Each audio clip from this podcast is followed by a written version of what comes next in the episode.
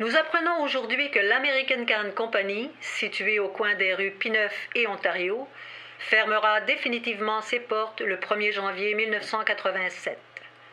Depuis son ouverture en 1908, la compagnie américaine qui produit des boîtes de conserve aura été l'employeur de centaines de résidents d'Hochelaga et de Maisonneuve. Cette manufacture est la dernière d'une longue lignée d'usines et de manufactures à fermer ses portes depuis la fin des années 1970 dans ce quartier ouvrier. Il semble que les coûts de main-d'œuvre ainsi que la baisse de la demande sont les principales raisons de cette fermeture. Malheureusement, ce seront des dizaines d'emplois en moins qui s'ajouteront à ceux perdus au cours des deux dernières décennies. Cette manufacture, ça va pas être la première ni la dernière à fermer ses portes dans Hochelaga Maisonneuve dans les années 1980. Que ce soit celle de chaussures à Maisonneuve, celle de confiserie, les ateliers de train, que ce soit les Shoppingus et ses 12 000 employés, ou la Montreal Locomotive Works entre Mercier et Maisonneuve, que ce soit la Vickers au coin de Viau et Notre-Dame qui produisait des navires et qui employait jusqu'à 6000 personnes. Tout ça, ça va fermer. En tout, avec toutes les fermetures des plus petites et des plus grosses manufactures, ça va être des dizaines de milliers d'emplois qui vont disparaître de l'arrondissement. Et inversement, il va y avoir des milliers de chômeurs qui vont faire leur apparition. Tout ça, ça s'appelle la désindustrialisation. L'époque qui, grosso modo, va des années 1960 au début des années 2000. Cette époque, elle est occidentale, elle est Amérique du Nord, elle est Montréal. Elle est caractérisée par la disparition des emplois manufacturiers dans les grands centres de population, que ce soit à Montréal ou ailleurs. La désindustrialisation, elle n'apparaît pas pour rien. La disparition des usines, c'est pas out of nowhere. Les conséquences de ce phénomène, elles vont aussi être très réelles, très nombreuses. C'est cette histoire que je veux vous raconter. Vous écoutez les mémoires de MHM, un balado produit par l'atelier d'histoire de Mercier Hochelaga Maisonneuve en partenariat avec la ville de Montréal. Aujourd'hui, je vous parle de désindustrialisation dans l'arrondissement, de ses origines, de ses causes, mais aussi des conséquences que ça va apporter dans nos quartiers. En plus, je vais essayer de parler des initiatives qui vont avoir lieu suite à cette catastrophe économique dans le quartier. Bref, de son histoire dans nos quartiers. Comme vous le savez probablement, l'arrondissement de Mercier, d'Hochelaga et de Maisonneuve était un arrondissement très ouvrier. En 1971, on était un peu un, sommet du Montréal manufacturier. Et dans ce sommet, ben, il y avait des dizaines de milliers d'emplois qui se retrouvaient dans le secteur secondaire, la manufacture, la transformation, à Hochelaga, à Maisonneuve, mais aussi à Mercier. Que ce soit sur le bord du boulevard Viau, sur le bord du boulevard Notre-Dame, ou encore sur le bord de Dixon, il y avait beaucoup de gens qui travaillaient dans les usines. Les ouvriers de ces manufactures étaient quand même bien payés. On parle ici d'un salaire moyen de 132 dollars à chaque semaine. Donc ajusté pour l'inflation en dollars d'aujourd'hui, ça fait une paye de 894 dollars par semaine. C'est sûr que quasiment 900 dollars par semaine, ça sonne quand même comme une bonne paye aujourd'hui, et ce l'était. Mais faut pas oublier quelques nuances. De 1, la semaine de travail, c'était pas 35 heures comme aujourd'hui, comme c'est la norme, mais plutôt 50, 60. Une bonne paye, mais qui était bien méritée. Aussi, il était plus rare qu'un foyer ait deux revenus. Donc le salaire de l'ouvrier, très majoritairement l'homme, c'était souvent le seul pour faire vivre une famille qui avait beaucoup plus que 1,4 enfants comme aujourd'hui. Dans les années 1970, on produisait dans l'arrondissement beaucoup de choses, beaucoup de biens. Par exemple, on faisait des matelas dans l'ouest de Chilaga. On faisait des chauffages et des chauffe-eau sur la rue Bennett, à la Warden Co. On manufacturait les produits d'amiante sur la rue Hochelaga, où il y a aujourd'hui Horizon Rock et Action 500, à la Atlas Asbestos. On va aussi faire des meubles, des biscuits, des morceaux de pont, des trains, de l'acier, du gyps. On produisait vraiment beaucoup d'affaires. Mais pour vous parler de tout ça, pour vous parler de la désindustrialisation, je vais vous laisser écouter Louise Zarel, une personne qui n'a pas nécessairement besoin d'introduction, mais je vais quand même le faire.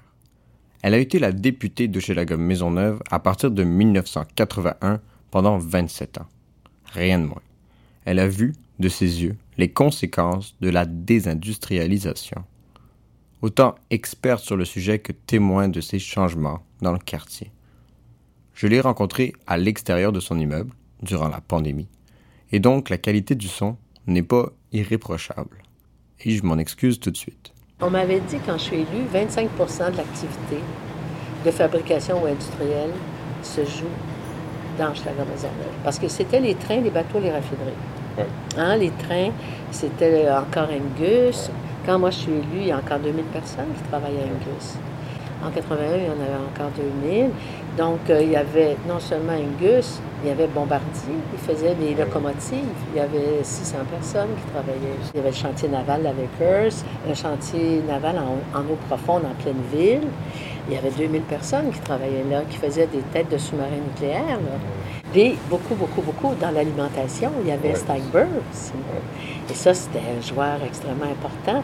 Euh, Steinberg avait ses entrepôts, avait euh, ses, en fait, euh, ses installations euh, importantes, là, qui étaient juste ici dans l'Est, qui étaient dans Cheval la Maisonneuve aussi. Donc, en gros, dans les années 1970, dans Mercier, dans Hochelaga, dans Maisonneuve, économiquement, ça allait très bien. C'est sûr, c'était un quartier ouvrier. C'est pas là que les gens les plus riches étaient. Hein, les gens qui étaient fortunés, ils s'achetaient pas de condos sur la place Valois. Elle n'existait pas encore, c'était encore une traque de chemin de fer, puis un diner. Ils allaient plutôt vivre en banlieue, qui s'étendait aux alentours de Montréal. Dans notre arrondissement, il y avait plein d'autos, les rues étaient sales. Mais ça allait quand même bien. Des bonnes payes, des taux de chômage bas et des loyers pas trop chers. Le secteur manufacturier est à son paroxysme.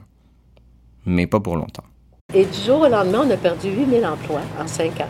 C'était, un tsunami de perte d'emplois, c'était considérable. Et si on fait un petit saut dans le temps, par en avant, on arrive en 1996. Cette année-là, le taux de chômage à Hochelaga grimpe à 21,1%. Maisonneuve est à 18%. Ça, si vous avez fait un peu de maths, c'est une personne sur cinq qui est au chômage. J'ai pas les chiffres pour Mercier, mais ça devait pas être joyeux non plus. Juste de même, on considère qu'un bon taux de chômage, un taux de chômage naturel, va se situer entre 4 et 6% C'est ça qu'on a d'habitude à peu près.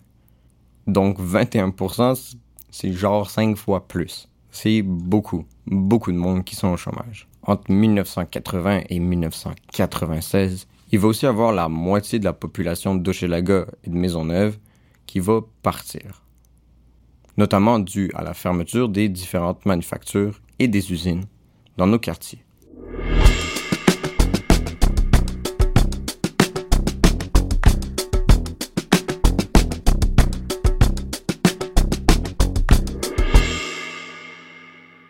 Ici, on peut prendre le temps de se demander, mais pourquoi ces usines, elles sont parties? Pourquoi ces manufactures, elles ont disparu? Ils sont allés où? Tous ces emplois? Est-ce que les gens, ils ont juste arrêté de consommer des trains, des bateaux? Ben, les raisons, elles ont un peu rapport avec le quartier, avec Mercier, Hochelaga, Maisonneuve, mais aussi au contexte national et au contexte global. De un, au niveau national, il va y avoir plusieurs récessions majeures à partir des années 1980. Ça va vraiment être une période économique un peu instable. Il va en avoir une très grosse en 1981 et une autre en 1991. Ces deux-là, elles vont vraiment couler l'économie du Québec, du Canada. Donc, dans ces années-là, les gens, ils ont moins d'argent à dépenser. Et donc, les manufactures, les usines d'ici, elles vont en payer le prix. Ensuite, au niveau global, c'est qu'à partir des années 1960 environ, on va voir une augmentation progressive des produits venir d'ailleurs qu'au Canada. Avant les années 1960, c'était rare qu'un Montréalais s'habille avec des vêtements qui venaient pas du Canada si ce n'était pas de Montréal même. En 1980, une bonne partie de l'industrie du textile, elle va déjà se retrouver en Asie comme aujourd'hui, surtout à Hong Kong, au Bangladesh ou au Vietnam. Bon, et évidemment, quand les manufactures de vêtements, les emplois qui se retrouvent en Asie, ben, ils ne sont pas arrivés de nulle part, ils sont partis d'un endroit. C'est pas comme si les gens, ils avaient pas eu besoin de vêtements avant. Et ce quelque part que c'est parti, eh ben, c'est ici. Bon, le textile, ça va pas être l'industrie la plus importante à Hochelaga, mais le même processus va voir le jour à travers toutes les industries, que ce soit les bateaux, les trains, les frigos ou les bonbons. Les capitaux vont se mondialiser durant ces années-là. C'est-à-dire que les entreprises vont se rendre compte que la main-d'œuvre non qualifiée qui est nécessaire au travail de manufacture va être bien moins chère ailleurs qu'au Canada, malgré les coûts de livraison qui, eux, vont être bien en hausse. Aussi, dans les années 1980, le nationalisme, le patriotisme, ça va pas être à son plus fort. Les gens vont pas trouver ça important d'acheter d'ici ou de défendre une industrie vitale dans leur propre pays. Au Canada, cette pensée elle a été particulièrement illustrée par Brian Mulroney, que vous connaissez peut-être, dans les années 1980, Premier ministre du Canada. Mais bon, avec tout ça, les récessions et la mondialisation, c'est pas comme si toutes les manufactures allaient partir du jour au lendemain dans d'autres pays. Il y a quand même des choses qui sont restées ici, il y a quand même des industries qui sont restées au Canada, à Montréal. Mais, au niveau local, les entreprises manufacturières vont quand même partir du quartier, même celles qui vont rester au Québec. Pourquoi? Ben parce qu'ils vont aller s'installer dans les nouveaux parcs industriels de banlieue, c'est-à-dire des grandes zones réservées à l'industrie. De un, ça va baisser les coûts de loyer. Les loyers sont quand même élevés en ville. De deux, ça va se rapprocher des moyens de transport, comme les autoroutes. Et de trois, leurs employés vont de plus en plus décider d'aller vivre en banlieue. Donc, le quartier ouvrier avec un mix résidentiel travail, ça va vraiment plus être à la mode. Donc, travailler à Hochelaga, à Maisonneuve, à Mercier, hum, ça perd de son charme. Donc, c'est comme ça qu'entre 1971 et 1980, Montréal va perdre 50 000 emplois manufacturiers au profit de ses banlieues, pas d'autres pays, juste de ses banlieues. Considérant que l'Est de Montréal représentait 25% des activités industrielles dans ces années-là, c'est des milliers d'emplois qui vont être perdus, dans Mercier, dans Chelaga et dans Maisonneuve. Parce qu'après la deuxième, s'impose cette espèce de modèle de, de, de, bonne vie, si vous voulez, qui consiste à habiter en banlieue, à travailler dans un parc industriel et puis à, aller consommer dans un centre d'achat. Donc, trois fonctions complètement distinctes qui nécessitent une auto. Hein? Tandis qu'avant, ce modèle, disons, nord-américain, surtout euh, états-unien, ce modèle-là, c'est comme imposé après la Deuxième Guerre. Et ce qui a fait que, euh, si vous voulez, cette cohabitation qui faisait que souvent les gens euh, pouvaient se déplacer à pied pour aller travailler, pour aller sur la rue principale ou consommer, pour finalement pour, pour habiter. En fait, ces trois fonctions-là ont été complètement euh, semblables. Et puis, c'était un modèle, si vous voulez, qui a fait en sorte que euh, dans les années 80, il prévalait encore ce modèle. Puis, euh, quand les gens amélioraient leur sort, souvent, le premier objectif qu'ils avaient, c'était de déménager. Ah. C'est-à-dire d'aller habiter, si vous voulez, pas nécessairement en banlieue, mais ça pouvait être à Pointe-aux-Trembles, ça peut être sur l'île, ça peut être dans l'Est, ou ça pouvait être euh, à Repentigny. Mais finalement, de, de, de s'offrir cette espèce de modèle là, qui prévalait à ce moment-là et qui est plus celui euh, des années euh, actuelles, 2020.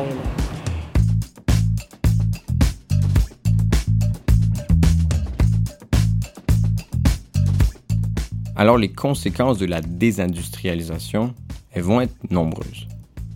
Évidemment, on pense en premier aux pertes d'emplois. Le chômage hein, qui va aller jusqu'à 21% les gens qui voient leur revenu baisser de beaucoup. Je vous rappelle, un ouvrier faisait quand même bien sa vie sans rouler sur l'or. Il va aussi avoir un exode de la population. En 20 ans, on va perdre 50% de la population dans Chelaga et dans Maisonneuve. Je vous laisse imaginer un peu le, le désert que ça crée, les commerces qui ferment parce qu'il manque de clients et parce que les clients qui restent ont beaucoup moins d'argent il va y avoir d'autres conséquences aussi, un peu plus sombres. Dans la Grande Maisonneuve, il y a eu, si vous voulez, beaucoup de drogue. Hein. Dès qu'il y a eu ces pertes d'emploi, là, ça, ça, c'était inversement proportionnel. Plus, euh, plus il y avait de la drogue, plus moins il y avait de l'emploi. Il n'y a pas juste la consommation de drogue qui va augmenter de manière significative dans les périodes de chômage. Il va aussi avoir la consommation de, vous le devinez déjà, d'alcool. En moyenne, ça va être 5 consommations de plus par semaine qu'à la normale pour les hommes. Ici, je parle d'hommes parce que c'est majoritairement eux qui étaient touchés par le manque d'emploi. Évidemment, les femmes vont ressentir ça aussi. Si l'homme perd son revenu, souvent elles vont devoir compenser, puis elles vont elles aussi vivre le manque de revenus. Mais la consommation d'alcool va pas particulièrement augmenter chez les femmes, probablement parce que le travail du domicile est elle-même, qu'il y ait récession ou pas. La consommation de drogue ou d'alcool, c'est pas une conséquence directe du chômage. Ce sont des réactions aux autres conséquences des crises économiques et du manque d'emploi. Ici, je parle du temps libre, qui est plus grand, bon ça, ça a l'air cool, mais aussi le stress et le désespoir qui augmente, le sentiment de ne pas subvenir aux besoins de sa famille. Moi, j'avais euh, vraiment des jeunes hommes qui venaient me voir au bureau euh, et qui pleuraient. Puis leur femme, pour eux, heureusement, leur femme travaillait parce que même qui étaient euh, des machinistes, hein, qui avaient vraiment un métier de pointe à l'époque. Hein. Dans la classe ouvrière, il y avait quand même une hiérarchie. Hein. Et, puis les machinistes faisaient des. Eh bien, la petite bande perforée faisait en, une demi-heure ce qu'eux pouvaient mettre euh, des dizaines d'heures. Alors, c'était une transformation incroyable. Donc, avec la perte d'emploi, avec la perte du rôle de celui qui amène la nourriture sur la table, on a l'impression de perdre sa dignité. Et ça touche démesurément les hommes. La vie de quartier aussi va prendre un coup durant les années 1980 et 1990. Disons que la désolation m'est venue euh, euh, dans les années 90, là, quand il y a eu finalement ces, maisons euh, barricadées, ces reprises de possession. je pleurais. Je, je, faisais le tour du quartier en auto, moi-même, puis je, comptais là, les, maisons barricadées, puis vraiment, je pleurais.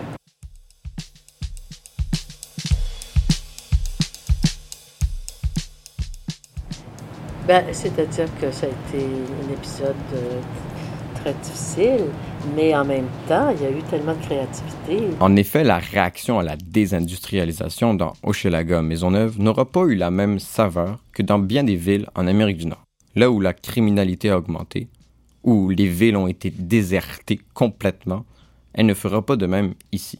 Pour faire une comparaison récente, il y a des dizaines de milliers d'emplois qui vont être partis de Détroit en 2008. Et la ville, elle n'aura pas le choix de détruire des quartiers au complet, tellement les gens, ils vont être partis, ils vont avoir déserté et que la criminalité va foisonner dans ces endroits. Il y a, un journaliste euh, à cette époque-là, là, qui était une époque difficile, très, très difficile. J'avais compté, surtout en 91, 92, il y, a, il y a eu une nouvelle récession à ce moment-là mais une récession qui a frappé très, très, très durement. J'avais compté 187 maisons, maisons barricadées dans la Maisonneuve, ouais. hein, parce que c'était des reprises de possession. Et euh, ça, c'était très, très, très difficile.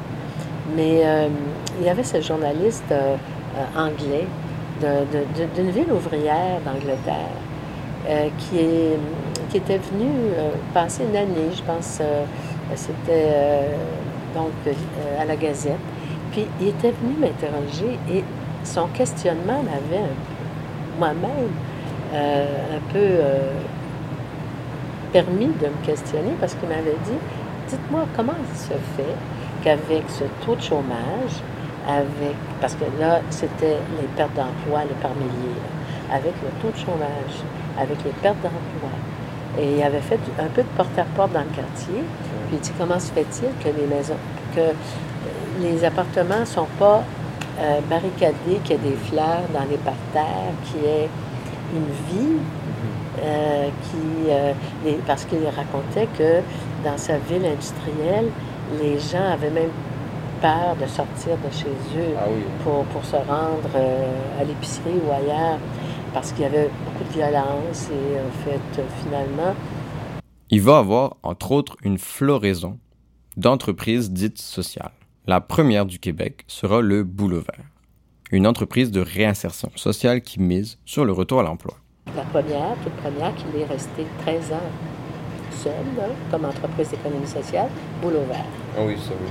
Vers le Boulot Vert, oui. Ça fait déjà 37 ans, Boulot Vert, cette année. Alors, euh, Et, ensuite, euh, bon, moi, je, deviens ministre du Travail et aussi ministre puis, de l'Emploi par la suite. Et puis, c'est sûr, si vous voulez, l'expérience de Boulot Vert que je bâtirai ensuite ah les entreprises d'insertion, les entreprises. Il y a eu les entreprises d'insertion. Patrice Rodriguez, qui fut un des trois fondateurs de Boulot Vert, est venu travailler euh, au secrétariat. Ah oui? À mon Oui, c'est ça, avec moi. Il est venu travailler au secrétariat de, ça s'appelait le secrétariat de la concertation. Et c'est lui qui a vraiment euh, pensé et, mis en place des entreprises d'insertion, qui sont des entreprises, euh, si vous voulez, qui précèdent les entreprises d'économie sociale. Dans son expérience de Boulot Vert, qui est une entreprise d'économie sociale, il s'était rendu compte qu'il fallait préalablement des entreprises d'insertion pour euh, des, personnes, des jeunes en particulier, qui n'avaient pas de, de savoir-faire, euh, si vous voulez, simplement pour se lever tôt le matin. Euh, et se lever tous les jours. Partir de loin. Et, donc, il y avait des apprentissages importants à faire. Alors, ça a été une période où on a dit d'Hochelaga Maisonneuve qu'elle était la Silicon Valley des entreprises ah. d'économie sociale. C'est bien ça. Alors les conséquences de la désindustrialisation, elles vont être nombreuses. Évidemment, on pense en premier aux pertes d'emplois. Le chômage hein, qui va aller jusqu'à 21% les gens qui voient leur revenu baisser de beaucoup. Je vous rappelle, un ouvrier faisait quand même bien sa vie sans rouler sur l'or il va aussi avoir un exode de la population. En 20 ans, on va perdre 50% de la population dans Chelaga et dans Maisonneuve. Je vous laisse imaginer un peu le, le désert que ça crée, les commerces qui ferment parce qu'il manque de clients et parce que les clients qui restent ont beaucoup moins d'argent. Il va y avoir d'autres conséquences aussi, un peu plus sombres. Une des premières choses qu'on a fait, c'était de, soutenir tout le développement d'Angus. Ah, parce qu'Angus, c'était l'endroit au Canada où il y a eu le, plus de, de logements à, loyer modique. Ah oui? Oui, oui. Il va y avoir une autre réaction à la désindustrialisation. Puis ça, ça va être la construction d'habitations à loyer modique, des HLM. Bon, on va construire des HLM parce que les gens, évidemment, au chômage, ils vont avoir beaucoup moins de revenus. Parce qu'il va y avoir un manque d'emploi. Aussi, on va construire des HLM parce qu'il y a une grande partie des, logements de Chalagode et de Maisonneuve qui vont être détruits à travers la construction de l'autoroute Est-Ouest dont on a parlé dans un autre épisode. Et, et, tout le long, en compensation, c'est une compensation, c'est un prix de consolation, il y a eu euh, des habitations à loyer modique à raison de euh, six habitations par, euh, par poudrue. Donc, si vous allez dans le quartier, si vous circulez sur les tournevis, dites-vous qu'à la fin, du côté où il y a les pistes cyclables et où, finalement, j'ai réussi à avec le jardin botanique, les arbres à ce moment-là, évidemment, là maintenant, c'est comme un boisé. Mais à l'époque, euh, ils les ont plantés, en 82. Ah, ben oui, moi, je le prends pour acquis, ces arbres-là. Non, non, non, non, c'était en 82, là, ça commençait, là, à peine. Et, mais c'est des habitations à loyer modique. Et il n'y a pas ce caractère, si vous voulez, concentrationnaire. c'est ça, parce que là, vraiment, c'est longitudinal.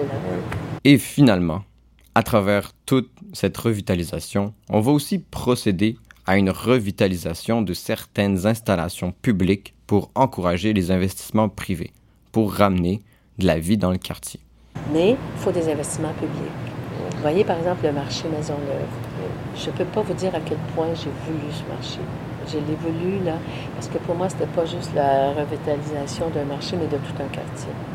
Et le fait est que dès qu'on a pu avoir un investissement public de 5 millions pour, vraiment rénover tout ce secteur-là, avec le parc à côté, avec les jardins communautaires, la piscine, etc., autour, tout de suite, il y a eu presque pour 100 millions d'investissements privés. Ah oui. Hein? Vous voyez, mais il faut que les investissements publics précèdent les investissements privés.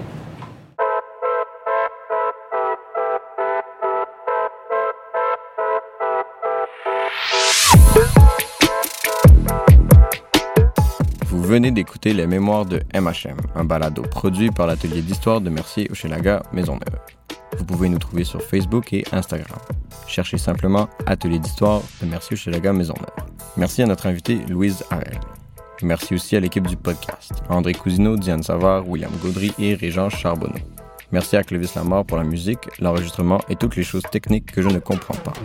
Un merci particulier à la ville de Montréal et au programme Patrimoine Montréalais. Cet épisode a été écrit et réalisé par Mathieu Mazur. Merci de votre écoute.